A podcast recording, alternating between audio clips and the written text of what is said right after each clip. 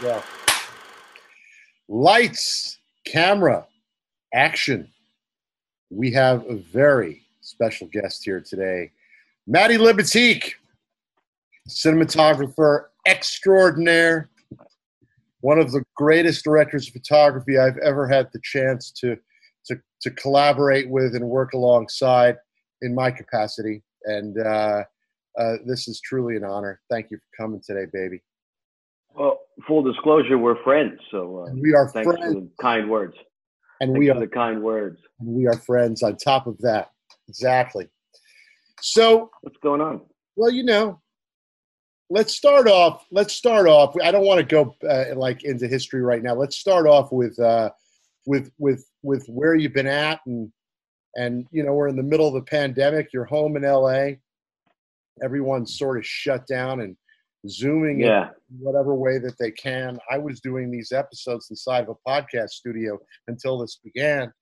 Um, what you've been up to and what, what's going on, and and and and you were able to to finish some stuff beforehand. Was was there stuff about to start that didn't happen? What's going on in your life right now? Most recently, a lot of this, man. I mean, uh, I've been doing classes, a lot of zooming, zooming around. Um, uh, I've done a, a, few podcasts, but uh, I've taught classes, done some uh, Q and A's, I've moderated a panel. Um, you know, I, I just been trying to keep busy, stay in it. You know, you spend so much time uh, at the beginning of this. I thought I was on a show. We shut down. We had three days left, and we shut down. Rightly so. And um, I just, uh, you know, at first I was like, okay, I could, I could kick back. It was like, it was almost like the uh, time between Thanksgiving and, uh, or the, the time between Christmas and New Year's, where nobody calls and you have time to do whatever you want to do. You know, start playing chess again, pick up the guitar again. You know, and uh, and at first it was great. I was reading, but that lasted about three weeks. it might not even have lasted that long, man. I'll be honest with you. And I started to go crazy. I, I got some gear, I got some lenses, and I, I, I started shooting stuff at the house. And um, nothing really, you know, nothing with any purpose. I was just like doing light studies because I was just trying to, you know, I saw the writing on the wall and I just said, hey, uh, let's see how fast I could set up a shot on my own. so I started doing that, and then that got tired, and then uh, I just started um, talking because you know you spend so much time alone, uh, not alone necessarily, but at home you have a lot of time to think, and you know all sorts of shit. Uh, you want to apologize to people, you want to write your thoughts down. You know, it's like it's like going to rehab. You know, and uh, um, and it was just it was it just turned into me being able to share some of my experiences with people, and, and that's what I've been doing. And and when you when you started working uh, as a cinematographer, um, prior to that, as growing up, you you had a real background in, in that that got you like engaged in wanting to be a, a photographer. I, I, I, you you your was your was it your dad? How tell me a little bit about that story about how that all began. Well, my father, when he got to uh, uh, when he got to the states, he immigrated. Obviously, a first generation Filipino. My parents were immigrated in 1966. My dad's first job is in New York as a lab technician at Berkey Film Labs, and um, you know he was an avid still photographer.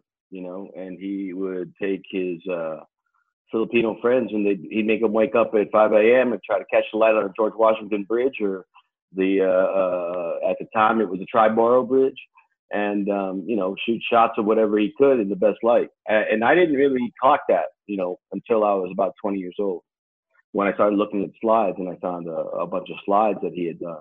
You know, my father passed away at 25, and then I just I started to pour over some of the things he had done, and a lot of it's landscape, and a lot of it's just sort of city stuff but he was uh he was he was conscious of light. It's not that um but I don't know, it was uh and he taught me the basics of photography in terms of um you know, as a kid. By the time I was twelve I knew, you know, the concept of iris, uh shutter speed and focus, you know, so I it, but it wasn't something I really wanted to do. at that time. I mean, I wanted to be a rock star or a baseball player. you know what I mean? Uh, it wasn't until I got into college that I thought cinematography would be a good uh, path. I love that. And and and when you before you went to AFI, you weren't even you were studying, I guess, some communications, but you were you studying to to to do production at that time in any way at Cal State or not really? No, I mean, I I um, you know what it was? It's like I I was um, I got when I was in in, in university, I started as a psychology major, right? But then as I uh, I, I I met some people who were interested in film, and there was literally a film club that I joined, and um, you know that was it was on after that. It was like a, a little bit of a social network of people who had uh, enjoyed films, and um, you know it was in Scott college that I saw do the right thing. I saw Spikes do the right thing, and um, I was uh, instantly transformed into somebody who you know it was inspirational it was a life changing, inspirational moment at the age of uh, tw- you know 19. And you wanted so, then, um, so you want then that, that changed of, everything for me. It, it kind of drove you. That then then was there a break between the two to go to AFI and where things really got ignited, or did you go right? Well, it took a couple years after that for me. I mean, no, I, I graduated and um, I didn't get into NYU, and uh, I, I uh, which was disappointing. I mean, I wanted to go to the school that Spike Lee went to, right? But I didn't get into NYU, so I ended up taking an internship after uh, undergraduate school at a company that did short films for Showtime, directed by people who were working professionals. Uh, and I just sort of just uh, gravitated towards the camera department because that's what I was interested in, really. You know, um, when I was when I got the bug, I literally I bought a Bell and Howell uh, wind up camera, and uh, and I I used an Arri S with the reversible motor, and I started shooting. I wanted to shoot films about petty crimes, thinking that I might be able to submit them to MTV at the time. You know, you know I'm a, I was a big pop culture guy, and I'm still a bit, big pop culture guy, and um, but I realized, uh, you know, when I made a film, I used to work at a Tower Records, and I made a film there. Uh, uh, I did two days of, of shooting a film off hours. I mean, Tower Records is famous for being open until midnight. So once midnight happened, I took out the camera and I a doorway dolly, and I was doing shots. And I had this actor who I uh, I got from the theater department, and I was making this film about a guy who was a shoplifter. And uh, I never talked to the guy my producer's like, you know, you don't, I don't think you're a director. you're, you're, you're a cinematographer. I'm like, uh, and I didn't, you know, that sort of, uh, I mean, literally, it's, it was where I realized that I, there's a difference. You know, I thought a filmmaker was a filmmaker, but cinematography is its own thing, and that's what I was attracted to. Well, that's an interesting topic unto itself because there are so many of your colleagues that have switched into directing but continue to shoot but but that's not something that you wanted to do you wanted to stay as the director of photography and continue to to to to be be the craftsman of in and and stay in that lane not to get out of that lane and it was not something that you really wanted to do right look i i don't have that urge really you know what what what is it that would drive me to be a, director? I don't I don't know what that would be. You know, I mean, I don't have um never really had that urge. As soon as I got this inspiration, it's never left me. You know, and um, all the people who came before me, all the people who have been in my my my generation, the people behind me, and and in the in more recent generations, it's like you pull from them, and it's like you're trying to forward this craft. And I I've, I'm lucky enough to be a place where I could I could try to forward that crap. To this day, I just want to forward the crap. I don't want to be uh, complacent, you know. And um, I really, it's such a noble profession for me. You know what I mean? It's like uh, you know, we do what we do, and then we walk away from it. And uh, box office doesn't really mean a whole hell of a lot to me. I don't read the trades. You know what I mean? I just I do what I do, and I, I love that. There's a freedom to it. And one of the things that we've never talked about ever before, but I'm fascinated by is And I don't What know haven't we talked about before, Charlie? There's one What haven't thing we talked about?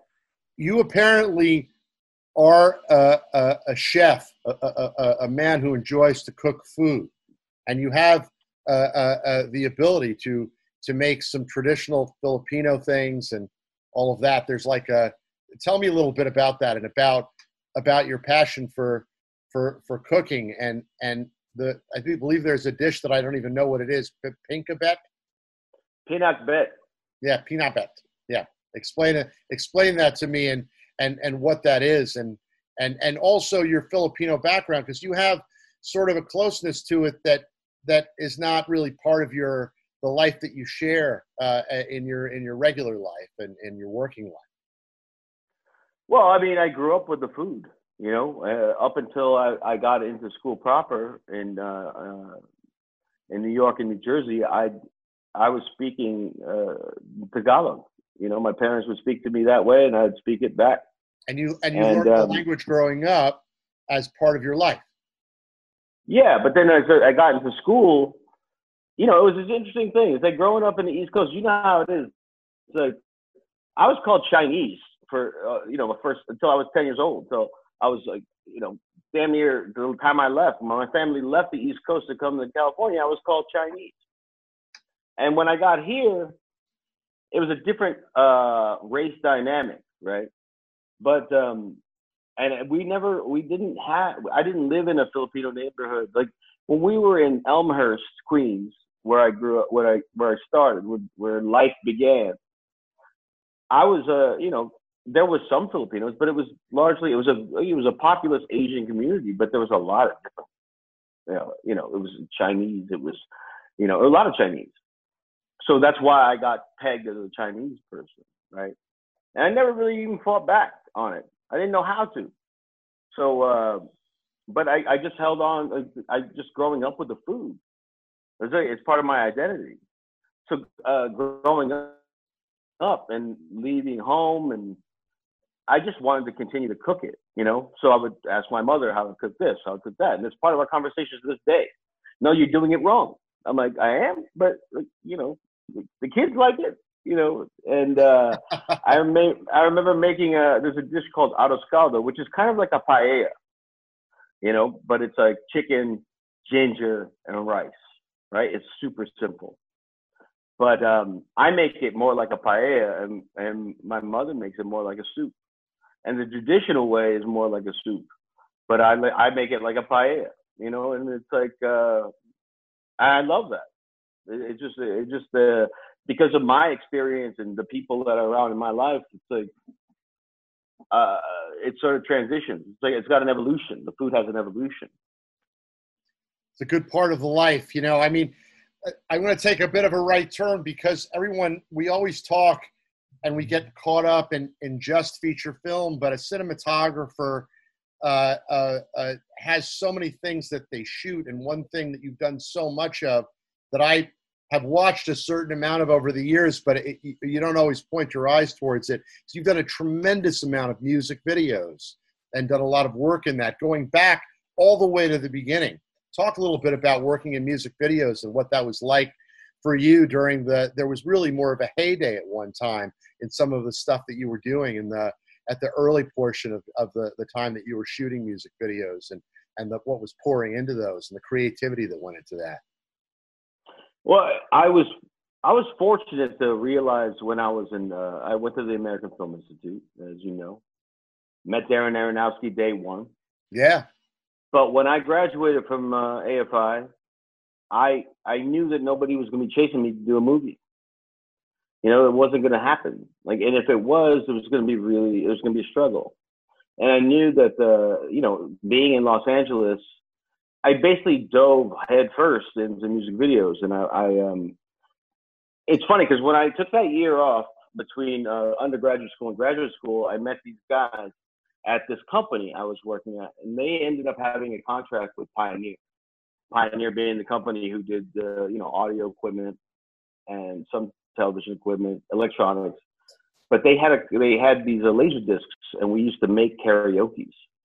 So I would take an Arris, and these two guys who were directing them, um, they would literally we would go to a modeling agent and get you know whatever four models. We drive them out to a remote location so they couldn't leave. Everybody was in the same van, and we just shot the shit out of the uh, you know uh, you know we would do like four songs in a weekend, which is crazy. But I built a reel out of that, and I just cut my reel, cut my reel, cut my. I used to rent three quarter inch decks and just work on cutting my reel because I knew that I didn't want to uh, pursue feature films getting out of school because I didn't think it was going to be a livelihood there. So I direct, I just, I just targeted music videos because I had been enamored by it. I was, I was, I was like I said, like you know, I wanted to present film, uh, uh petty crime films to MTV, and, MTV was still relevant, and BET became really relevant at the time too. So um, you know, I started doing twenty thousand dollar, uh, ten thousand dollar, twenty thousand dollars, and thirty thousand dollar rap videos when I got out, and then that slowly but surely transitioned to working with uh, uh, different directors, and, and and you know, I never really got like I was when I got uh, out of AFI, I was looking at like Matthew Rolston, you know, I was looking at Josh Taft, I was looking at Kevin Kerslake and Spike Jonze and these guys. I never worked with any of those guys. you know what I mean? Right. Um, I, I, you know, I work, I worked with like Darren Grant and uh, Chris Robinson, Paul Hunter, because that was my generation of people, right? So, uh, and Little X, and uh, you know, you name. There's a bunch of guys who were doing, and it was a, it was an explosion at that time. And and all of a sudden we were doing going from twenty five thousand dollar videos. All of a sudden we were doing a hundred, you know, uh, five hundred thousand dollar videos, a million dollar uh, budget videos. I mean, it was crazy. Like I, you know, I look back at the time; it's probably the happiest I've ever been. Like I had, I was young, and uh, the, the the world was blowing up, and we would see our work almost immediately on television, and there was a satisfaction to it that uh, I don't know that people get today, because there's a satisfaction to the work, but there's also a satisfaction to people seeing new shit. Yeah, no, no, no, no. I mean that whole that whole arena, I, I always think of of of the journey of having to do what we do as to find the thing that can keep us working when there's not a, a, long format project happening, commercials, music videos, shooting stuff all the time or as much as possible, right? Because it's the whole it's the whole practice of the craft and everything that you do. But absolutely it allowed you to play and it allowed you to do things that that you could take with you. And that kind of leads me to another spot that's really to me like sort of the emblem of of of of your life really for, from from where i stood having worked in the lab myself.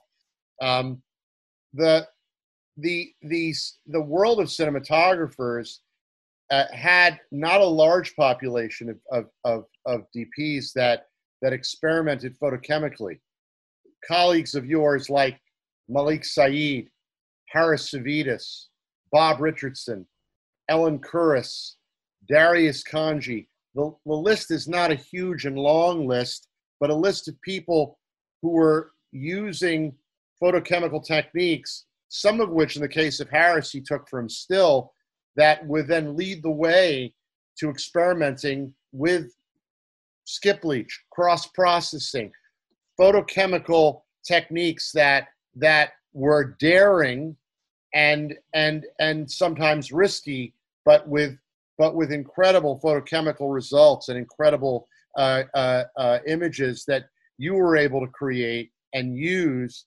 in in in films. And and and you know I, I go back to when we I mean I know I've harped on this so many times but those scenes in Inside Man when you shot uh, the interrogation scenes they were shot on reversal and then you you cross process but you also skipped the bleach on those and all of that right? I mean it was like the the, the exposure range the narrowness of what you needed to do to nail it was tiny right? Yeah no i mean um you know before Inside Man i had done a, a film called gothika. Gothika exactly. And, um, well. with halle berry uh, directed by mathieu kassovitz and um you know, back then, for me, when you test, you're testing everything. Like any idea you have, you test. And especially that was what was fun about the film days is that okay, I'm gonna um, I'm gonna I learned this from Ed Lachman, uh, who is a mentor, friend, and uh, a lifelong friend. He you know he would do overs and unders so he could see if he could like how much he can get away with in the lows and how much he can get away with in the highs, right? And I and I that's where I start every test. At least back in the film days, I used to start every test with lows and highs, like underexposure and overexposure. Like how much can I get with uh, get away with three stops over? How much can I get away with at uh, uh, uh, at three stops under, four stops under? And I would do one. I would do one print where I would have him time it so that everything just time it at one light, so we could see how dark it was, you know. But then I would do another print where I would uh, print up everything had to match the base to see what happened if I was two stops under and we brought it up. It was I two stops over and brought it up. Obviously, there's you could you could expect uh, results. You could expect contrast when you're overexposed. You could expect a, a milkiness when you're under, right? Yeah. But I was testing stuff like, uh, uh, uh, you know, because I had shot Pi in the reversal, I was intrigued, and and and because Malik had shot Clockers in Ektachrome. That's right. I was on that movie. I was really interested in. Um, okay, let, what if I did both? Or what if I cross processed it and then bleach bypassed it? Incredible. And I, I, we at the test when everybody was at the test on Gothika, people thought I was fucking out of my mind. Yeah. The studio was there. They're like, "What the fuck are you thinking of doing?" You know, and um, I mean, obviously, I look at the thing and I'm like, Halle looks like a ghost, and I'm like, I'm not, I, I can't do this. But I wanted to see what it looked like. I just was, uh, you know, uh, unfortunately, I had a whole room of people that didn't understand it. I was just trying to test shit. But then I remembered it's like there was a there like every time you do something uh, on one thing that doesn't work, you could use it again. So when Spike said, you know, what what can we do for this? You know, working with Spike, he's a, he he's so brave about everything. You know, what do you want to do here? What do you want to do there? And I said, well, these interrogation scenes kind of float. You know, we don't know where they are in the in the in the linear telling of this story, right? let's just I have an idea and I'm gonna show it to you and we ended up doing that. And, um, and there was massive there was massive overhead light and it and it, and it kind of became and the image became kind of steamy looking and and really otherworldly so different and so striking against the other stuff it was amazing yeah well i have to say that you know um, what i had learned is that you know when you when you're dealing with look, I, I learned. I also like. I would listen to stories. Like, yeah, I'm a student of the game. You know, when I hear somebody who worked with Janusz Kaminski after uh, doing, uh, I'm trying to remember the film that he, he bypassed. I think it was his film. I think he, the one he directed. I'm thinking to myself, there are things that I can learn, and this is like reading American cinematographer and being a geek about cinematography.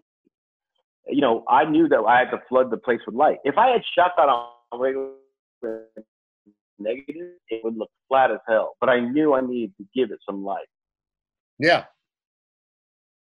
Yeah, yeah, no, no, that was incredible, and it was like this, this, this very sort of steamy looking image, but it, but the everything about it was was so stark and so amazing looking and so fantasy looking. And well, the and, contrast, the contrast in color was given by the cross process. I mean, by the by the reversal, right? And the, but then the bleach bypass is what is you're speaking to. The bleach bypass gave it that glow, that sort of silver retention glow, right?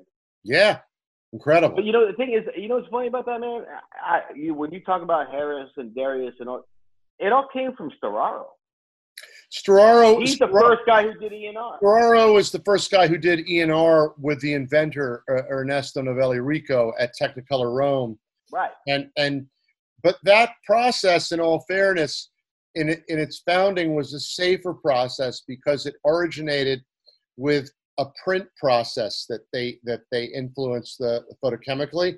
You guys were playing with negative. Yeah. Well, we didn't, you know, uh, uh, a lot of us couldn't afford at that stage. By the time the movie gets into post production, and you know this, man, all of a sudden there's other voices that come into the the oh, equation. Yeah. So what you had planned, like workflow it was a little different back then. Oh yeah. Actually, you know, I mean, workflow is actually something to talk about in, in general. Like workflow is something to be established based on the intent, but it never, you know, it it only happens with the people who know how to follow shit through all the way from beginning to end, right?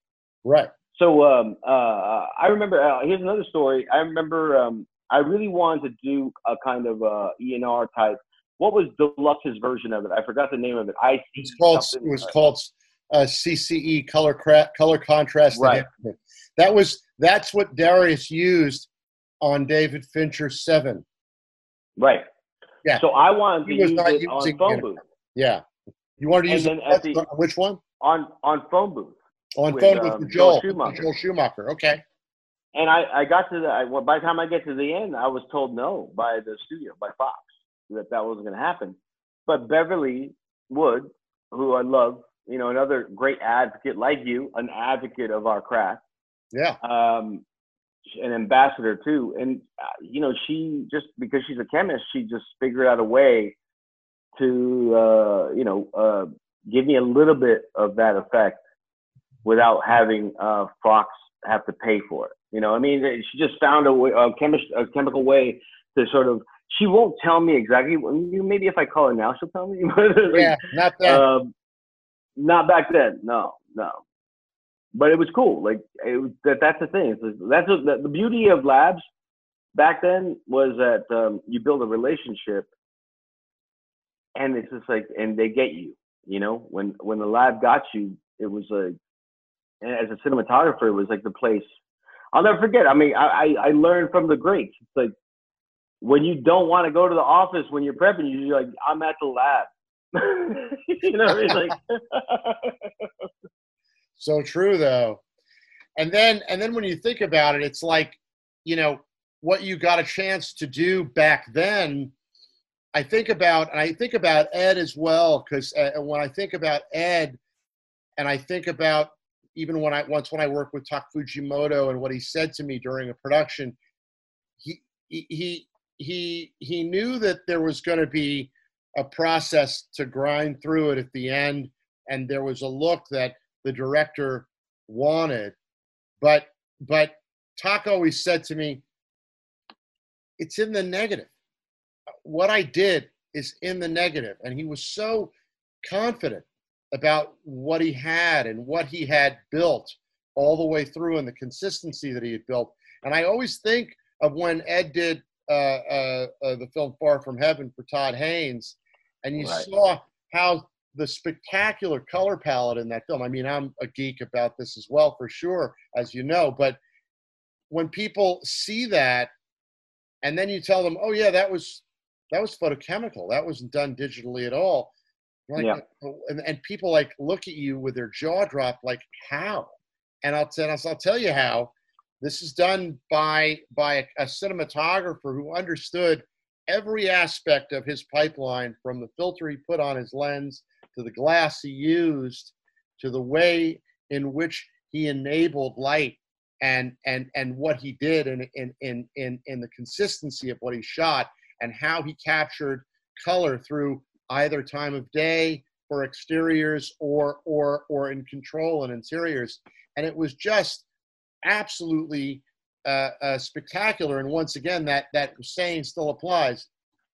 It's in the negative, you know. Yeah. And and and and that's to me the magic because right now we go to a, a, a world where where where we had to live through a bit of a bumpy ride at the beginning of digital capture. Obviously, not anymore to that extent. Right. In terms right. Of, of, of color science and all that you guys are constantly challenged. And and it's funny people say well you know cinematography has been taken over by digital technology. I totally disagree. Cinematography has been taken over by the creative artistry of cinematographers and people who work with them in post. It's it, it's shifted but uh, it, it's it the craft is is actually became more complex in many ways not less well, we have to uh, uh, each film. Like I like to say, each film is custom made, and we have to redefine the workflow based on the movie. What uh, what is uh, the thing to fight when you're at a level where you're dealing with um, uh, companies, say studios, who want to streamline their workflow? I think that becomes a problem because uh, you know you you you lose the ability to make a custom made film. You know, and uh, workflow is something to pay attention to. The, the, modern DP has to pay attention to workflow. You know, you, you need to uh, figure out your lookup table. You need to track it through through your dailies colorist, and then you track it through and make sure it's impl- uh, implemented in your final colorist, right?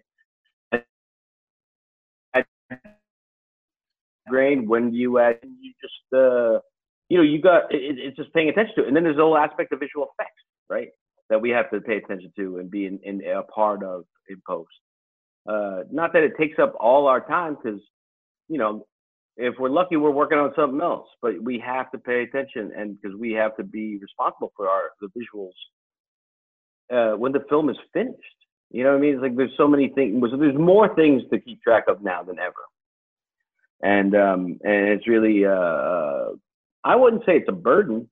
It's just a responsibility. Absolutely, you know? it's a big responsibility, and there's a lot of time spent on it. The old answer print process was weeks of work, one print after another until you nailed it. The DI process is a journey. Um, it is. And I got to open up, Charlie. It's a little dark. I, am looking at those little images. I got to open up. yeah. You got to open up. You got to open up. Here. There we go, baby. Yeah, there let's go. Let's a get, third of a stop at a time.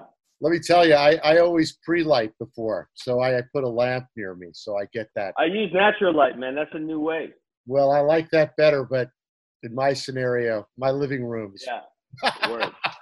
I get it. So, I want to wind the clock back when you met Darren because I had forgotten. Like you, you know that I've known Darren since he was a student at Harvard. I worked on his first films when when he was directing. That's our connection, Charlie. That's our connection. That's how you and I met.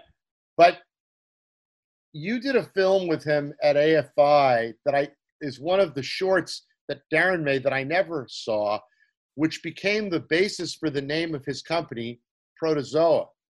Yeah. And uh, and and that was probably shot on was it shot on 16 or 35? I've never seen it. Um, do you remember anything about it? I'm not going to tell anything about what we shot on. It's embarrassing. But it's uh, embarrassing. Well, I'll tell you what. Uh, here's a bit bit of a story. You know, um, the way AFI works in your first year. I, first of all, I met Darren the first day. We are sitting in the front row. He was next to me, and I remember this other guy, Roberto Fonseca, and he was a Spanish uh, director. And those are the people who were uh, flanking me on each side by just by chance, by chance. You know what I mean? And um, and we were there day one and we were screening everybody's submission. This is crazy. They're screening everybody's submission to get into the school, right? And I all my shit was on Super 8. Like, you know, but Darren's was on 16. And by far the most impressive piece of work uh, of the entire class. I mean, talking about 28 directors, 28 cinematographers, 28 uh, uh, uh, uh right, uh, 28 uh, producers, right? Did he and show? Did about, he show Supermarket Sweep? That's exactly right. Did he? He showed a clip from Supermarket Sweep, which you had a part in. This is where I, this is where the connection is. I was involved on on all of those early early works. This is where the connection is, right? So, um, anyway, I was just like blown away by it. So, uh, cut, uh, smash cut forward, and you know, at AFI at the first year, at least at my year, you did three projects right? And they called them cycle projects. In cycle one, you had a limited group of people to choose from. And uh, I was in a group. I ended up working with this woman who, who was very odd, um, Pamela Corky, who I loved. But I made a very whacked out, like uh, uh, uh, uh, uh like a '50s fetishized homemaker movie it was it was crazy. Like she was totally bizarre, right? And I gravitated to the people who had the biggest ideas. But I love Darren, and I wanted to work because we all have to, as cinematographers, we have to crew for other cinematographers, and I wanted to. Darren's DP asked me to operate, and Darren said no because I didn't have enough experience. Yeah, he, he wanted he wanted somebody with more experience. Yeah, no, this is a true story. So when it came to the second cycle, which was a director driven cycle. And what that meant was the director could write the script and direct his script. And Darren asked me to uh, do Protozoa. And when he came up to me, I said, Well, I'm thinking about two other things, man. I'll get back to you. You know. And you know Eric Watson. You remember Eric Watson, the producer, right? Of course. Okay, so Eric was there too because that's what Protozoa is. Basically, him and you know Eric, Darren, and loosely me, right? I mean, dude, it was like Eric came up to me one day in an ill-fitted suit because that's how he was back then, and he was just like, "Yo, uh, can I talk to you for a second? I'm like, "Yeah, man. What's up?" He's like, "Darren really wants you to make this, you know, make our cycle project." He's like, "What do you got going on?" And I'm like, "I, I you know, I got a couple things." Bullshit. It's like you know you want to work with Darren, you know. It's like, I'm, I'm still. I said, I, I'm still pissed at that motherfucker, you know, for not letting me operate on his fucking movie. And Eric Watson convinced me, he's like, you're fucking being ridiculous. You're letting your pride get in the way. And then I ended up saying yes. And that's how I shot that film. And um, and it was cool. Like uh, you know, we hit it off. It was like I knew we would. I was just pissed at it. You know, thinking I was lesser than I was. Let's. I'm sorry for that beep. I'm sorry for that beep. I don't know how to turn that shit off. I'm on a computer.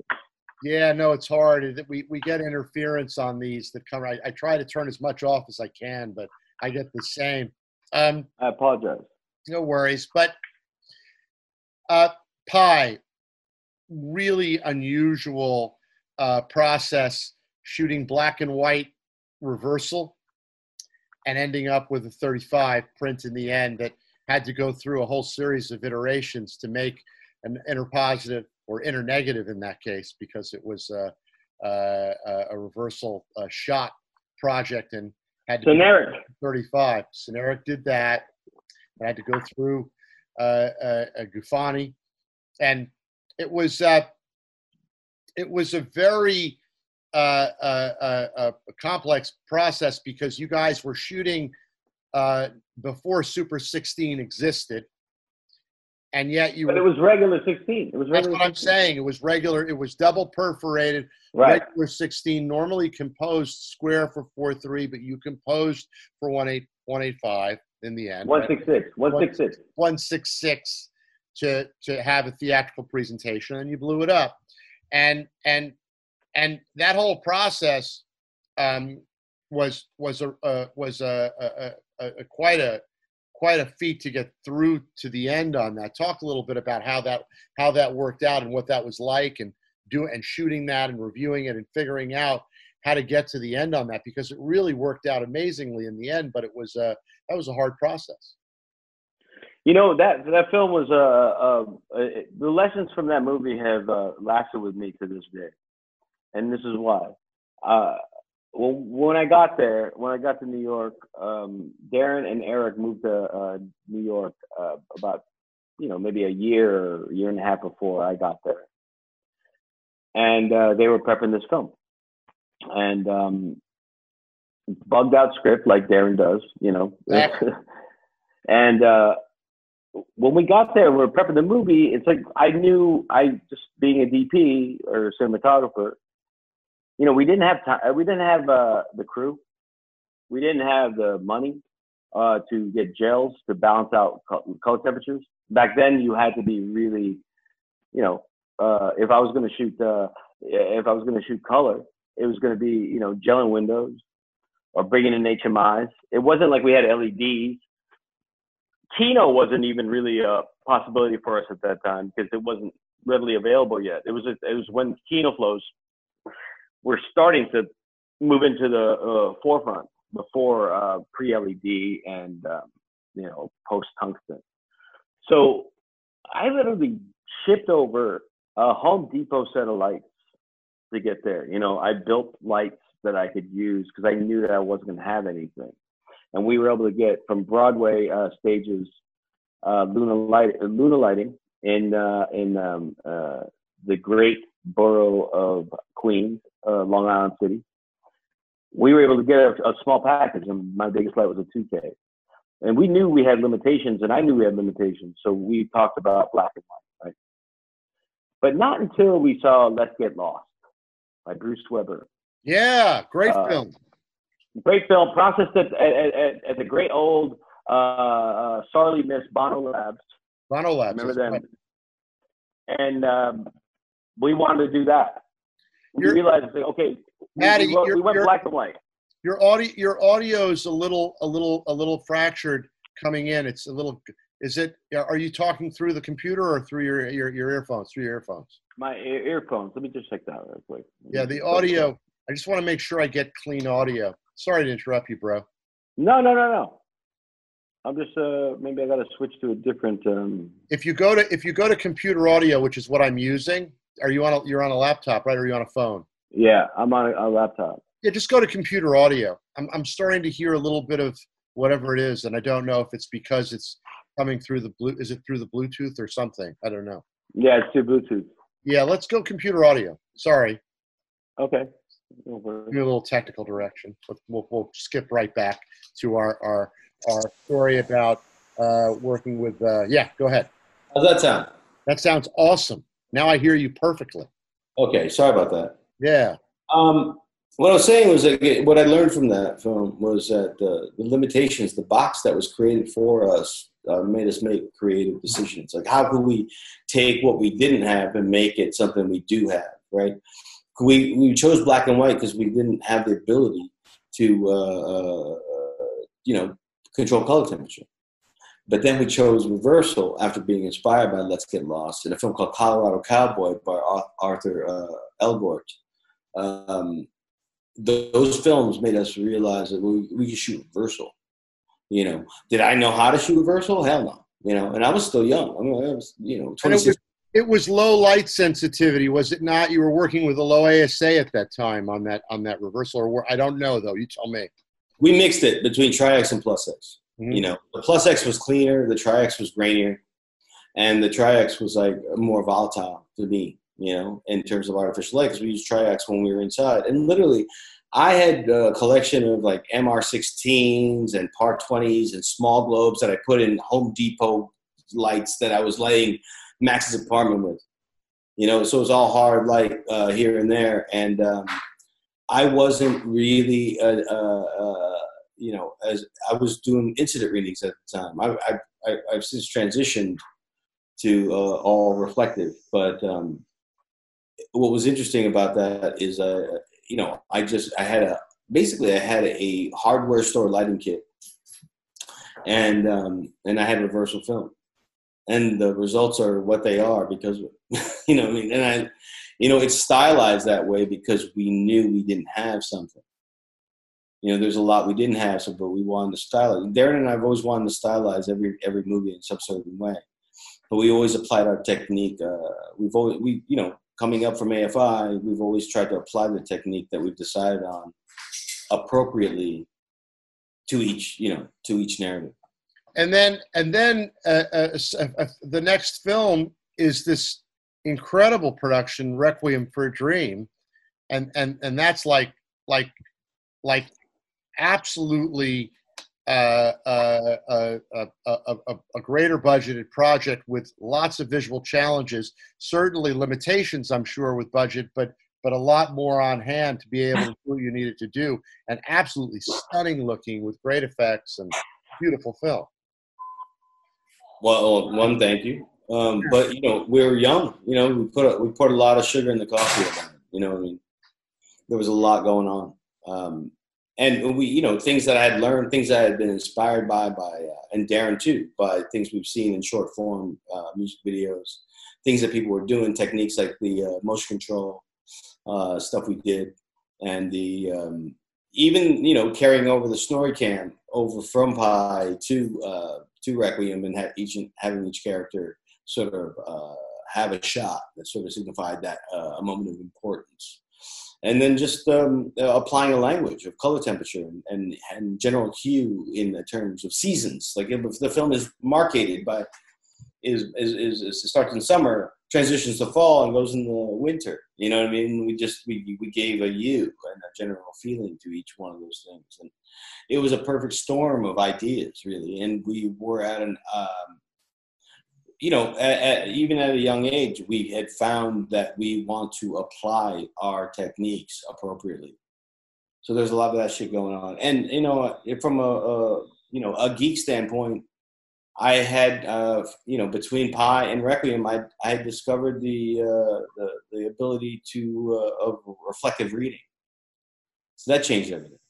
You know, and, but you know another film. I did a film called um, uh, Saturn, which is now called uh, Speed of Life. Uh, I think out there in the world, but it was a film that was uh, uh, directed by a classmate of ours, Rob Schmidt, and it was in New York. It was when um, it was when Brooklyn was Brooklyn, and when you went to you know Grand or Metropolitan in Williamsburg, it smelled like oil. you know, you know, and then it was like, uh, and we we shot in a warehouse full of rats, and uh, the production designer, the same guy who did ended up doing Requiem for a Dream, James Chinlund, great, uh, amazing production designer, and he built this geodesic dome, you know, inside this warehouse space, and I I just I had discovered uh, Chungking Express. You know I mean? I was inspired by uh, the naturalism of it. And then I just, that was a jumping off point for me. And I took that experience into Requiem for a Dream. And then you you you you did a whole bunch of stuff with Darren. We'll go on to that after. But then you you collided with Spike. Talk about your first time working with Spike Lee and how that how that came how that came to be and it was and your first film. You know, it's funny. I when I got a call, I used to get. I used to have this joke with my agent at the time. Like every time she said, "Guess who called?" I would always say David Lynch, and she's like, uh, "No, it wasn't David Lynch." And then one day she called and said, "Guess who called?" It's like David Lynch. She's like Spike Lee. I'm like, "What? You're kidding me?" He's like, "No, Spike Lee wants to meet you tomorrow." I'm like, "Tomorrow?" He's like, "I'm sending you the script now." And back then, it wasn't email. It was, you know, it was a paper script delivered to the house, and I read it. I just sat there, laying on the floor, reading the script, and like, I don't care what the script is, I'm gonna like it. Period. Right? It was a film called She Hate Me. She Hate so I meet Spike. Yeah, and I meet Spike, and I'm like, uh, and and um, I, you know, I had this experience, and and and I, I had this experience meeting Billy Friedkin before that. I met him for a movie that he was doing, and um, you know, obviously Billy Friedkin was a hero, but there was like, uh, you know, there was stuff that I had heard uh, how he treated a good friend of mine, Derek, Derek Walsky, on his previous film, and I was just like, you know, I don't know if I can deal with this kind of scenario. I, you know, I'm just not ready for that. You know, I'm not ready for uh, constant criticism, and I don't. I'm not ready for that kind of uh, volatility. And so I was like, but I was prepared. Like that taught me something going into my Spike meeting because Spike is a hero. Is that like you can't deify a person you're meeting with. You gotta, you gotta, you know, you're walking in as a collaborator. You're not walking in as a fan. You know. So I walked in uh, to a meeting and he couldn't be more cool. And just talking to him, and you know, I, I could have spent uh, two hours talking about the New York Knicks. You know what I mean? Like, and uh, and and it was just like it was just it was really fluid, very easy and uh, I never felt any pressure from him. Like I, you know, his his personality, even though you know he is such a large personality in our world, pop culturally, he couldn't be more cool, right? And um, we ended up making the film together, and then building a relationship. And uh, I'm really, really happy to call him friend.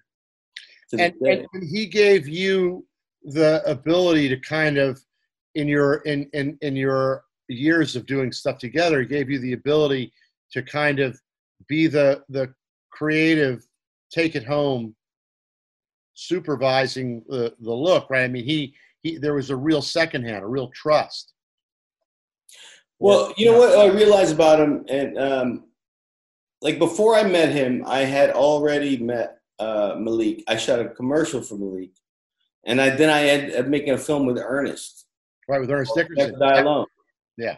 With uh, DMX. So I had some experience around people who've been around him, you know.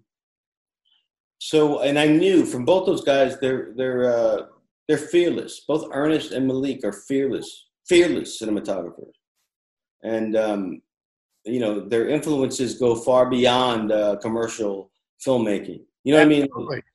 So so you know just being around Malik and being around Ernest I felt I felt I knew that Spike was going to support ideas.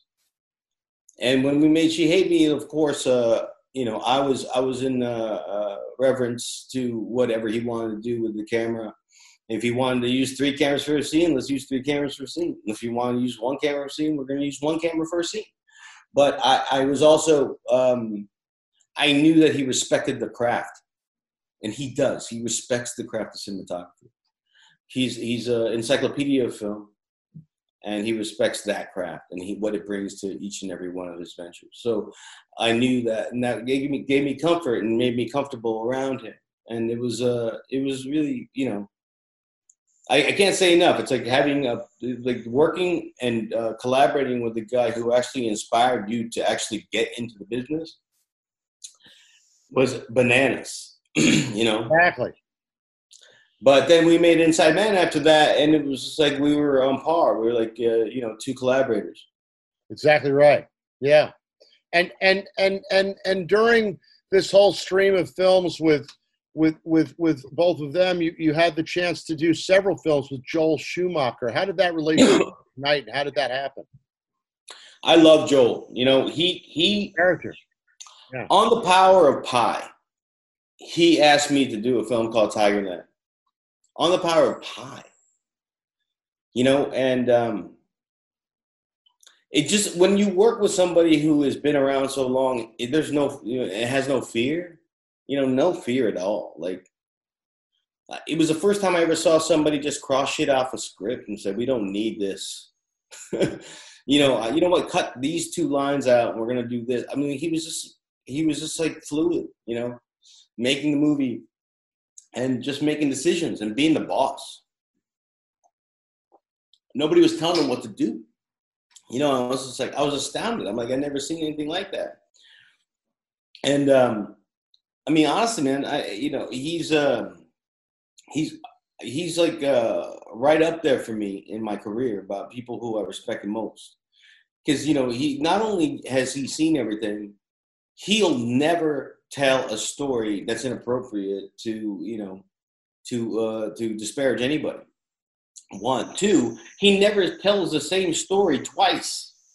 Every time he tells a story, it's a new one you've never heard before because the guy has so many goddamn stories to tell, you know, about about what he's been through. So I, um, as and as a filmmaker, uh, you know, he's a different kind. He's a different cat. Like he really you know, he wants to get. He always just say to me, he's like, "Let's get, let's get the meat and potatoes, and then we can start to play." And I, he kind of taught me the idea that you need to uh, be malleable as a cinematographer, because, like, you know, when we we're taught as DPs, we're going to shoot the wide shot first, and then we're going to go into coverage. And it's an old school way of working, and I don't think I don't know who works that way anymore, right? But um, Joel Joe Joel's like he he just had like he changed the way he worked based on the project. He was the most malleable man I ever met. You know what I mean? He didn't have a set way. Like he was different on Tigerland, he was different on number 23, and he was different on phone booth. It was he was as malleable as a cinematographer. And I think it comes from the fact that he actually was a crew member. Yeah, he as was. a costume designer, as an art director. That's right. You know what I mean? As a writer as a director, he's done different shit. Like he's done it in different ways. He just knows how DP thinks and works, and like you know, I mean, he brought like he brought Andre Bartkowiak out, right? Yeah, that's right. So and and Andre's fucking amazing. Like he just he brought Andre Bartkowiak into the uh, uh, American cinematic world. Yeah. Like you got to give this dude credit. He takes he took chances from day one, right? And I don't think he gets enough respect but but I, I do I, I love the man. No, great him. man, wonderful man. I have uh, spent long long periods with him uh, uh, uh, over the years at, at our our old stomping ground in Poland, um, where he wisdom, the whole idea of wisdom. I remember that. Remember that when him and Bartkowiak were on that panel. I was sitting in the audience. Yeah. And I was just like, I was just, uh, I love seeing it because I'm, I'm watching cinematic history. It's what it is. Exactly right. The problem is, you know, I'll tell you that, Charlie. I'm going to have one complaint. What's there that? Was snobbery in that crowd.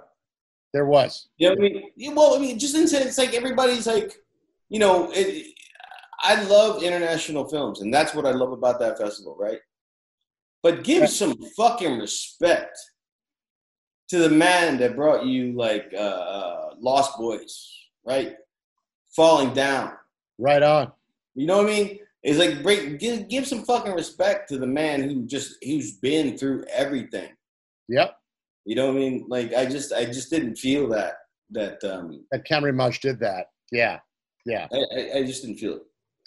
And and you you've done this wonderful career choice that I think is so important as a part of who you are as a cinematographer throughout your career to go from a fairly super high, well, these super high budgets of the Favreau films that you've done to then going and doing like a film like Native Son, which is a lower budget independent film.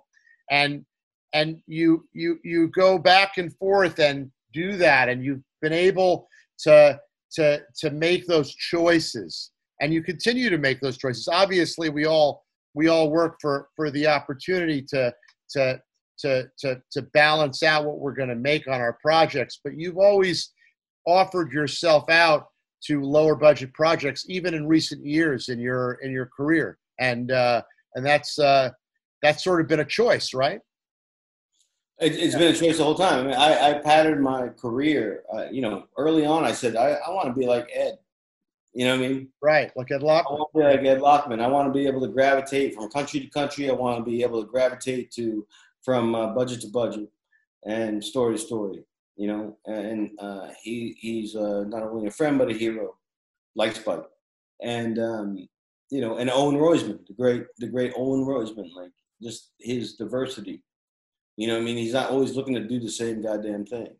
Right. I don't want to do the same goddamn thing. You know and, what I mean? And, and with and we we talked a little bit about this with Ed. Ed Ed was sort of the the the mentor for so many DPs and so many great cinematographers that have come out since on their own. Talk a little bit about about the the time you spent having the opportunity to work under him, right, at a certain points, right, or with him, correct? Oh yeah, yeah. Hey Charlie, can we take one break? I gotta take a piss. Go take a piss. Go take a piss. We edit. Yo, we're back. My man. Coffee back. Say, I, I remember the question is about working with Ed as a working with Ed and and and also in a sense what because you know Ed's career spans a lot of directors and a lot of artists that he's worked with, but he's been sort of kind of the foundation for a lot of careers for cinematographers. I, I, I liken him to what Dede Allen was in editing. I mean, if you worked for Dede Allen uh, at some point uh, in, in, your career after years of going under that apprenticeship and working as an assistant, you you had you had a toolbox to go ahead and and and and and kind of uh, uh, uh really launch uh, a career of your of your own. I mean, not not that that was your relationship with Ed, but it was his relationship with many DPs. Right. Well, I mean, uh, uh, there's a, a, a, tree that he's created of people who worked with him on his crews that become cinematographers. You know, myself, Richard Rutkowski, uh, Stefan Czapsky, um, Tom Sigel. You know, yeah. there's a lot of people. There's a, there's a lot of people, and um, and there's more. You know, I'm, I'm, missing some people right now, but I mean, honestly, um, nobody. You know, I I remember I was uh, I was at AFI actually it was my second year. And in the second year of AFI, you're basically making your thesis film. There's not a whole lot of uh, instruction. Um, and it's pretty fluid. But I uh, I got a call to do uh, some work, and um, Richard Rutkowski, who was his focus puller at the time, called me and said, "Hey, I, I want to introduce you to uh, Ed, Ed Lachman." And um, I knew a little bit about him, but as I got to know him, I was I couldn't. Uh, it was unbelievable what the man had already done at that time. I mean, I'm 21 years old, 22 years old, and the guy had already accomplished so much. We, you know, uh, Werner Herzog, for example. Yeah. Like, you know, uh, Lesson Zero. You know what I mean? Like he'd done stuff that like was just he hadn't really gotten credit for, and it was before cinematographers really, uh, you know, uh, uh, noticed by general public, right? And um, but he's like God, he's just he's just really I can't say enough about him. Like he's um for those of of anyone who views this that doesn't know, go watch as many films that Ed Lachman shot as you can, and you watch the mastery of this man. You know, and watch his evolution because he he also evolves. Like you watch Lesson Zero, and then you watch something like The Limey. The fucking Limey is incredible like, yeah. and then you watch Far From Heaven, like you said, Incredible. Carol. You know, like uh, what, were you there? Remember, remember when we were at uh, Camerimage and uh, Yeah. he won for Carol?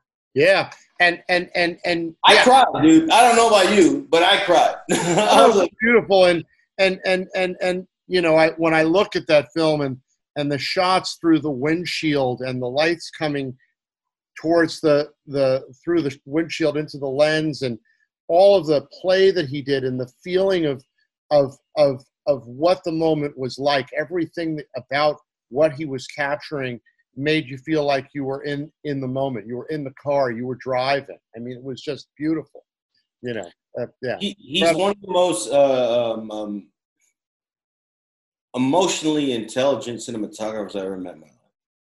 and a, and a, and a guy who who who keeps uh, what I would call a a, a photo principle um, and and photography, cinematography, photochemistry, every aspect of of knowing the the the possibilities and and and and the and and what can be done.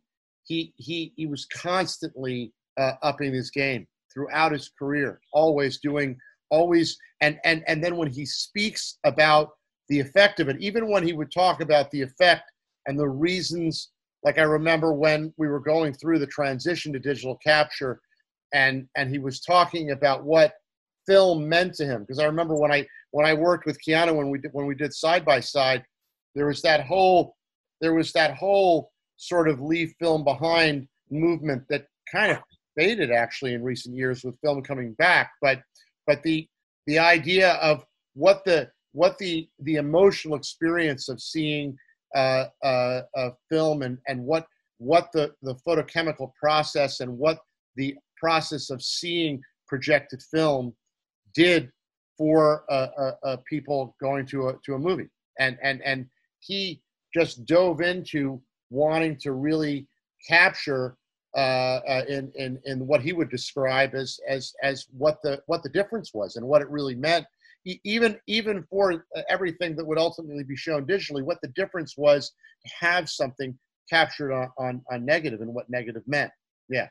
Well, it's interesting too. I mean, like, you know, uh, we talk about uh, a person like Harris who underexposed, like, uh, you know, um, famously underexposed. For, Oh, it was it was. I, I remember being there when we were working with him and and and and seeing how far down he would go to Right. create the the to, to change and lower the contrast. I mean, it was incredible. Well, Ed would. Ed doesn't do that. Like Ed would, uh, whatever a midlight would be. You know, at, at a certain point, a midlight, and this is going to be an esoteric conversation for people No, who don't okay. know. Yeah. But you know what I'm saying? Like, you know, it used to be a 35, right? Right. Mid- but then it, it became a 40. At some point, stocks changed and whatever changed, and all of a sudden, 40 kind of became a mid. Like, I don't know why. I don't know how. You know, I don't know if Bass changed or what. But Well, uh, Ed would always overexpose. It was the way he did it. But his results were always different. His results were always different, and he went about it the same way as a technician, right? He he knew what he was doing based on the way he he did it differently. Like I do it differently than him, uh, based on because I'm uh, uh, I love experimentation, and I'm I'm I, you know I was inspired by Harris too, and I'm inspired by Ed. But like Ed would religiously overexpose, right, and bring it down. Right. But he knew if he wanted something soft, he knew how to make it soft based on lighting, filtration. But he was always going to give that negative a certain weight, right? Whereas like Lance Acord and Harris Savides, these guys are going to give it like they're going to make it as thin as fuck. And I'm sure, and Gordon probably was the godfather of that, but no pun intended. you know what I mean? Like of making a negative thin. You know Right. Right, right. I mean, the, the, the principles were were that our, our, our RGB lights were between zero and sixty, and Yeah. and the you know and the the old the old idea that the middle was was thirty or or or, or twenty five. You know, you, you you were you, you you had a you had range going up and down and stops, and it was uh, and it was uh, uh, uh, uh, definitely the rule of thumb. You're dating yourself right now. You just said, yo, you just said, you just said 25. I mean, I know what you're saying. When I was in 20 school, 25 25 was the midlight. 25, 25 was 25 across. That was Right, old- 25 across. But by the time I was a professional, by the time I got paid to do this, it was 30 something in the 30s. Right. How'd that shit happen? You know what I mean? That was crazy, man. I have to say, it's like nobody Yeah. talks about that, and I guess it's not really important right now. But Well, like, it, it- it- it- changed. it had a little bit to do with with what the labs decided to do against the manufacturers. It wasn't just about Kodak. It was, Right. I mean, unfortunately, you know, it was it was a bit of a game, but Kodak set standards according to their own photochemical idea and their own and their own control. And Right. then when labs decided to play around, they changed what the middle was. But Right. agreed. But the middle was important because range is important Yeah. but but all of this stuff is is uh, are are are principles that as I talk to a guy like Ed as a great example when he he talks about uh, shooting and talking to the lab and asking and asking for his his lights and then now working with labs that are not printing anymore and don't have an analyzer he was ranting at me just this past december about how he would send film into the current lab that's here in New York that wasn't putting the negative on the analyzer. He's saying, "How can I process negative and not know my my my my exposure range from the lights, regardless of whether or not I'm printing?" Right. And and he was going a little nuts on him and, and saying, "I'll get you an analyzer. I own one," you know, which he actually He does. He does. Yeah. bought all the machines from the last lab in New York that I worked for. It's a very Ed thing to do. Yeah, he was he was so crazy. It was wonderful. But dude, like you got that poster over your right shoulder, Black Swan, right? Black Swan, baby. I I said I I begged Joey V, who was already retired. I think Joey, um, if you could do me one favor, and, and I don't I'm not I don't want to print. I, if you could just read my negative on an analyzer for me and tell me what my lights are after I test, I'd be really appreciative. And you know what? He fucking did it. That's right. Know did it? He came back into town, read the shit on an analyzer, and like, I mean, that was like, you know, that's what I'm talking about. I said that that relationship with the lab was something really precious. Like, like we had a bond that was beyond. Like, directors were part of it too, but nobody else.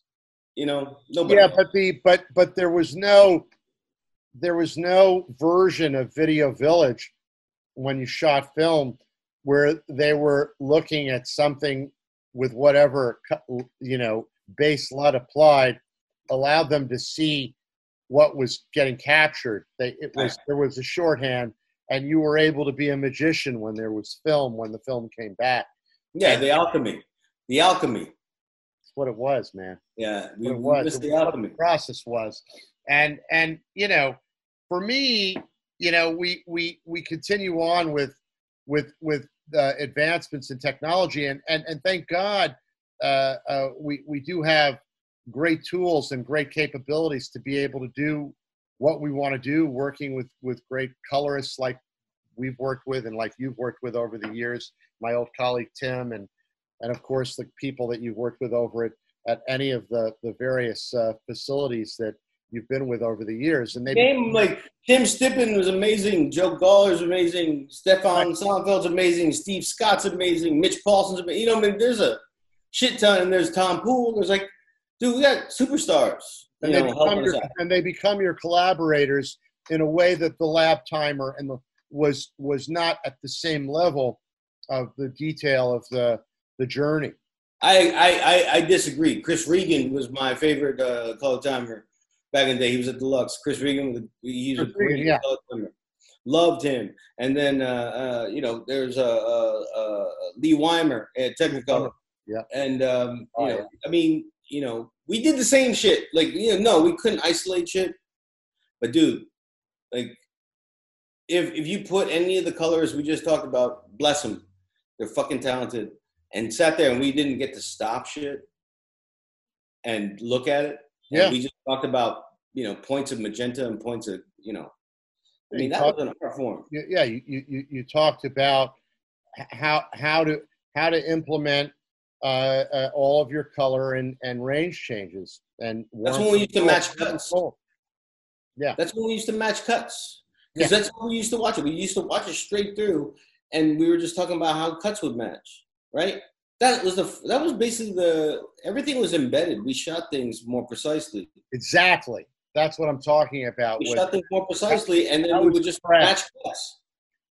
going back to the same statement I made before with my my my my favorite conversation with Tak when I worked with him on uh, on, In the negative. on in the negative, dude.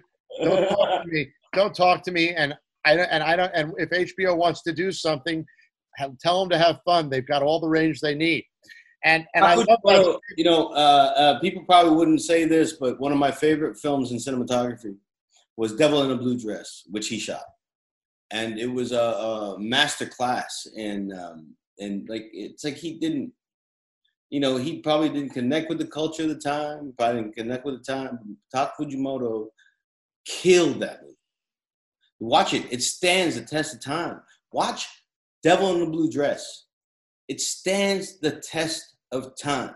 Like he invoked uh, people like um, uh, Chris Menges and fucking Jack Cardiff and fucking uh, Peter Biziou, all the way to Roger Deakins. Like the guy is, the, the, he killed that movie. There's not one mistake in it from a lighting standpoint. and and for cinematography what is your what i mean we can never really say because we have so many what our favorite moments and our favorite uh, uh, uh, cinematography work not even just cinematographers but work that we've seen what what what bl- has blown your mind over the years that you go back to and say god that that was that was an inspiration for me That I could watch over and over again. yeah Road to Perdition. Road to Connie Hall. And I was gonna say this when we were talking about Ed. Like Ed is an unsung Connie Hall. He really is. Like Connie did American Beauty. Towards the end, he did American Beauty and Road to Perdition, right?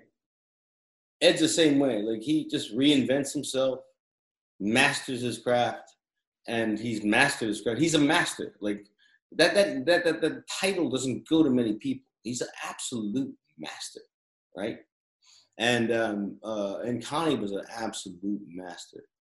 You know, uh, uh, I think um, I think about movies that just blow me away every time, and that's one that blows me away all the time, from a lighting standpoint and light quality standpoint and the quality of light standpoint. But it's hard to say. You know, there's a lot of people I appreciate right now. I, lo- I love Bradford. I love what Bradford does. I I love what Greig Fraser does. Like people who are uh, maybe uh, half a generation behind me, right? They love what they do. Love what they do. And then there's always I love what everything Chris does, like Doyle. I, I love everything Chris does. Yeah And Harris is a genius. Harris and Jean-Yves Escoffier are in a special category for me. I don't know if you ever worked with Jean-Yves, but Jean-Yves both Jean-Yves and the, the, the late Jean-Yves and the late Harris Savides were both who passed through my way. I mean, they just it gives me chills. Their work is fucking phenomenal, and of course Darius, Darius and Derek, you know, uh, Darius, both of them. And also, uh, one one it's interesting, you know, with Kaminski, he had so many things that were done constantly with with Spielberg or the same directors. But then when he did Diving Bell with with Julian, Right. oh my God, what a beautiful thing to watch with variable shutter and the and the and the image of of capturing eyesight for the for the main character. Brilliant, beautifully done, right? I'm going to say, I mean, uh, uh, Janusz doesn't get enough credit for being as inventive as he is. And, Yeah. and Janusz, uh, uh, Janusz, and and I, I want to just, uh, shout out to Chivo and Rodrigo as well. You know, those guys, God, I love them. And then I, you know, I, I, I like that.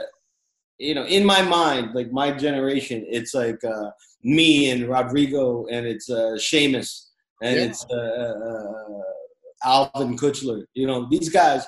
I love these dudes. It's like I, they they just they they bring it. You know what I mean? Every time. And I love Ellen. You know, Ellen's just like Great. it's just like I, I there's so many cinematographers I appreciate. I fucking I just follow, you know, as a fan of them. I, I you know, it's just everybody's pushing the fucking craft forward.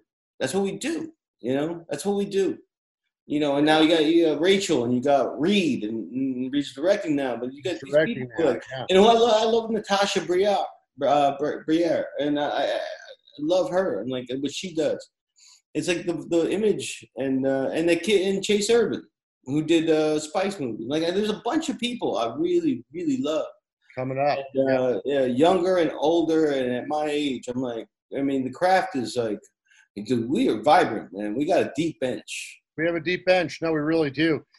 The the work that you did with with with Bradley uh, Cooper on Stars Born. Talk a little bit about the the scenes that you shot when you're when they're going on stage and the lights coming right at you. Those things, those scenes are just magical. Um, and how you handled that was how you handled those those shots and those scenes and how you did that. That was so beautiful. You know, the funny thing is, we had to figure out a language of the light uh, for the stage stuff because we we started at Coachella where we were given a stage that already had lighting. So we had to evaluate what they had and use what we needed to use. And then, um, and that was day stuff, so it wasn't as important. But then we had to mix it in with some night stuff when we shot at, at Coachella, and some night stuff when we shot at Stagecoach. And um, and then we also, you know, Bradley and I went to uh, probably the greatest music festival in the world, Glastonbury, and um, and that also was just like you know found footage. Really, it's just like a, it, it, it was an atmosphere. But so for us, it, was like re-engineer. It's just sort of engineering what we did artificially to fit within the what we knew we were going to be involved in. So uh, it was hard because you know Bradley had this idea, rightly so, to put the camera on stage only because it was really a subjective subjective experience between uh, Jack Maine and Al, right? And those two characters, it had to be subjected to them, so that there was no need from uh, for a, an angle from a, a, audience point of view. Right, right, right. You were you were you were on stage with them. You were you were yeah. with them while they were performing. So Matt, like, but to design a stage and to communicate to the crew, we had to design a, um, a, a, a sort of a lighting concept that would be that would work in a proscenium sense because that's how everybody thinks. And then really like it was about lowering the lights so the lights would be in this shot when we got down when we because we knew where the camera was gonna be. So it was like a two-step process of actually designing the lighting rigs of um, of each stage and each performance from a view that we'll never see in the movie. And then augmenting it and doing a second draft where we would lower the lights so that we knew that those those lights would be in the shot when we uh, when we photographed the uh, actors. So that was like it was kind of a you know, but that you know that that goes to prep, that goes to like experience, that goes to like you know uh, um, understanding how your crew thinks and understanding where the camera's going to be and being able to um, being able to uh, uh, articulate those things and just being patient with trying to create those things. If that makes any sense, it's just I, you know I knew I wasn't going to sit there and uh, tell a long story to my dimmer board operator or my rigging grip and gaffer about where the camera was going to be, and I didn't want to anticipate that. I just I just wanted to design something as if the audience was going to see it and it was going to be uh, give me some variety and give give a good like authentic live show, but then right. lower those lights so that they hit the lens. Right, because you really you, the vibe was was so much like you know you're you're you're almost a, a character on stage when you're shooting. You're you're in there. You're in the scene. You're. I, I felt like I was in the band. Literally, like you're in the band. Yeah. I felt like I was in the band. It was amazing. Amazing experience. Yeah, absolutely. And and so recently you you you wrapped a project that I'm I'm less familiar with. Uh, the last stuff that you shot, which was which was this film Birds of Prey. Uh, it, I I didn't get a chance to see it. Talk a little bit about that. You know, Birds of Prey was a. Uh, um, I wanted to work with this director who she uh, Cathy Yan. She had made a film called Dead Pigs, which was like uh, I thought was superbly crafted in terms of multiple characters within the same film, all coming together at the end, and like and and, and there was a payoff. It was a well written script, but it was it was really well directed, and the cinematography was stellar, um, and appropriate for the screenplay. And I, uh, you know, sometimes I, I I'm maybe I'm not like the other guys. I I like that spectacle of the big movie the big stupid like uh, entertainment movie, the popcorn movie, and um, and who doesn't love Margot Robbie, you know, and, and want Right. to be around Margot Robbie? So like it's the same thing with Venom. Like when I when I uh, I was in the DI for Mother, which is a polar opposite from Venom, Absolutely. and I'm meeting and I you know I wanted to make a Venom. Like I had missed uh, my work with I missed I missed Jon Favreau. I missed that big superhero movie, and I wanted to get back to it just because I did enjoy it as a person, you know. And uh, um, the same way I, I, I yearn to go back to something small. Sometimes I yearn to go back to something big, you know. Right. maybe it does. It's not as emotional for me, but it it satisfies another part of me and who I am. Like that, that I love that spectacle. I love the uh, fact that it may have the potential to reach a huge audience, and I, I like that.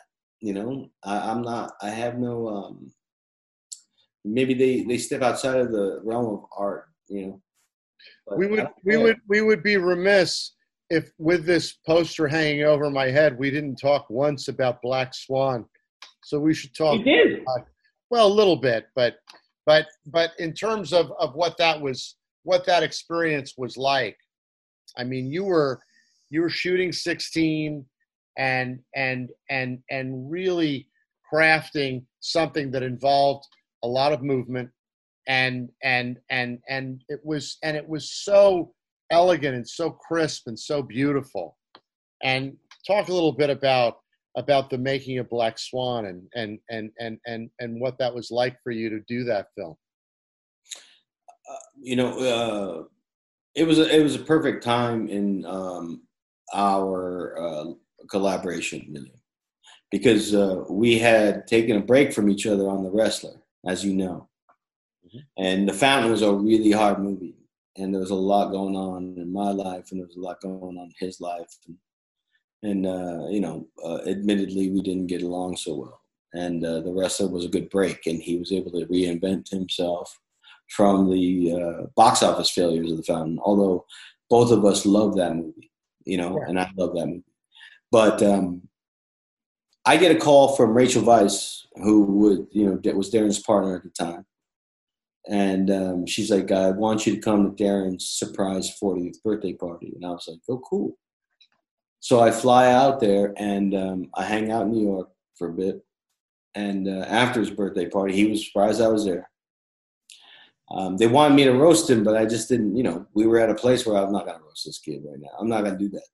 But um, it was. I was just my present. You know, I was just there. You know, I wanted to be there for him for his birthday, and um, you know, that week we just we walked around Manhattan together, like the old days. We just literally walked around Manhattan in the old days, and we were talking about Black Swan and we were in a good place. We were both older than we were when last time we saw each other and worked together. So uh, it was free, you know. And it was a it was a script that was like it could have easily gone wrong, really, you know, Charlie. It, could have been shit. That could have been like a disaster of genre. you know what I mean? right on thriller.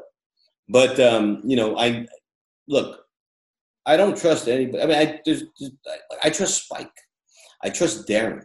Like even if I have doubts about something that's in the screenplay, I trust them to fix it. Right. And um, I'm looking at the script and I'm thinking this this could easily be something that's just like a genre movie that anybody can make. But I know that Darren's going to do something. Right. He's going to have a plan for it. And then we just were had an open like like we went back to who we were when we were younger, but we were older people, and it was cool. Like, so I guess what I'm saying is when I, made the film, I had no pressure. I, I didn't put any pressure on myself. It wasn't heavy lifting. It's like I took what we got. It's like uh, that old saying of like, uh, uh, um, "Stay within yourself." That's all I did, you know. And I learned some shit from that. You know, I, I that's when I started to uh, understand how to mix color before LEDs. You know, uh, we shot at SUNY Purchase for a lot of the performances, and um, we didn't have the money to change the lighting.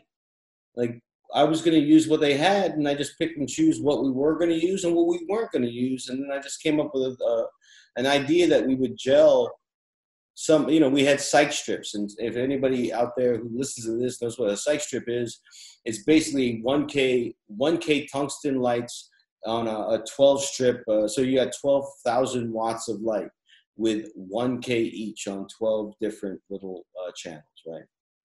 So I said, well, if we wire them in a certain way so we can control them, then why don't we do a red, a green, a white, a red, a green, and white, and we just said offset it all, and then I'd start mixing color. And then most of those performances you see at the end in the third act, that's how it was done. We, we just, I just, I didn't put a lot of pressure on myself because I was just paying attention to, um, I was paying more attention to Darren. I was paying more attention to Natalie. I was, I was less of a, it's I, I kind of grew there. You know, I, I stopped stopped being a DP solely, and I started paying attention to other shit. Cool. And and, and you know, it's interesting.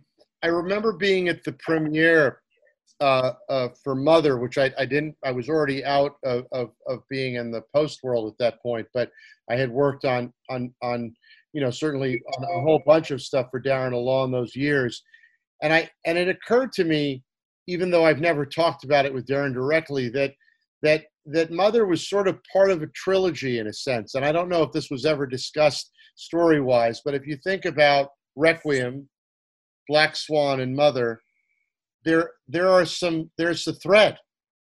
Yeah. Isn't there? I mean it's kind of weird, but there's a there's there's a thread of of the of of some type of you know in in Requiem you have the the the uh, uh, is it the Ellen Ellen Burstyn? Ellen Burstyn right? The mother, the mother right? And then in, in Black Swan you have uh, the mother was played by I forget who who who played uh it'll, it'll uh, it was uh Barbara Hershey. Barbara Hershey right? And and then we and then we get you know to mother and and you're dealing with different aspects of of some common thread it's fascinating that and he and he and he and I actually watched. I ended up watching Mother twice because I went to the premiere both in in Toronto and in New York, and really lynched onto it in the second screening. It's like, oh, I I I, I see what he wanted to do here and what and what he would and how he wanted to reach the audience. He was very funny when he would introduce it because he would always say, you know, you you may not like me after you watch this. You always start that way. Yeah, very funny and and I, I, thought it was wonderful. It was like because he acknowledged that he had made a film that was going to be very challenging for people to watch. Yeah, uh, uh, uh, such an incredible achievement. You know, he's uh, um, you know, he's enigmatic to say the least. You know what I mean? You know, and you know him personally. I, you know, and he's just like he's pretty much a normal guy, right? Yeah. But his ideas are, um, you know, uh, special. You know what I mean? He's a very unique person the way he thinks and um, like we've always had high goals for ourselves in our lives in terms of how we went about our careers. Well, when I when I go back to Requiem, and I think about that time, I, I think around that time that Requiem was out, the movie I think it was the movie Traffic that came out. And, oh yeah. Right. Okay. And I remember going to Requiem and walking out and it was almost like what I experienced when I left Oliver Stone's The Doors. I felt like I had been on a drug trip. It was so it was so immersive, right? Right. does that? That's a good word, and that's a good way to put it. It was immersive. It brought you into um, the language and atmosphere of the movie, right? And that's all we've ever tried to do is do that. Like that's all we've ever tried to do. Like what I do is not just light; it's just trying to create an atmosphere, and light services the atmosphere you know, I'm not trying to beautify anything. Uh, and I learned that we've learned all that shit together. To be honest yeah. We've we've learned all that shit together, and um, and uh, you know, I appreciate that. That's why I like, you know, I stop everything for him. Yeah, yeah, yeah, yeah, yeah. Incredible, incredible life, man. We get we we're we're, we're lucky folks, but. Well, we've also known each other for so goddamn long, you know. That's I mean? so true. So many years so many years. So many. We could actually, uh, we could actually sit there and go, oh, "Remember that time?" You know, it's incredible. Like, how did it happen? How, how, did we get here? How come it went so fast? How come it went so fast? Exactly, exactly. Well, Maddie, I, I, I, I think we, I think we've covered the the, the gamut. Uh, I don't think we've missed too much. Um, unless unless there's something that I missed. But this has been absolutely wonderful, brother. No, bro. Uh, you know, it was great talking to you. Like like I said, you are the perfect person to do this. You're perfect person. when I heard about this shit, I was like, I want to be a part of it. Like Charlie, what the hell? Like, what about me? I want to be in. I'm in. Thank you so much, and uh, and and you know, uh, uh, uh, stay close, stay safe. I You love too. you, and uh, and and uh, and uh, I, I, I I look forward to the moment where we can all be in the same room together again soon. Amen. Amen. Hopefully. Love you, Hopefully tune in later. Talk to you, man. All right. All right, brother. Be good. Thank you. Be good. Ciao.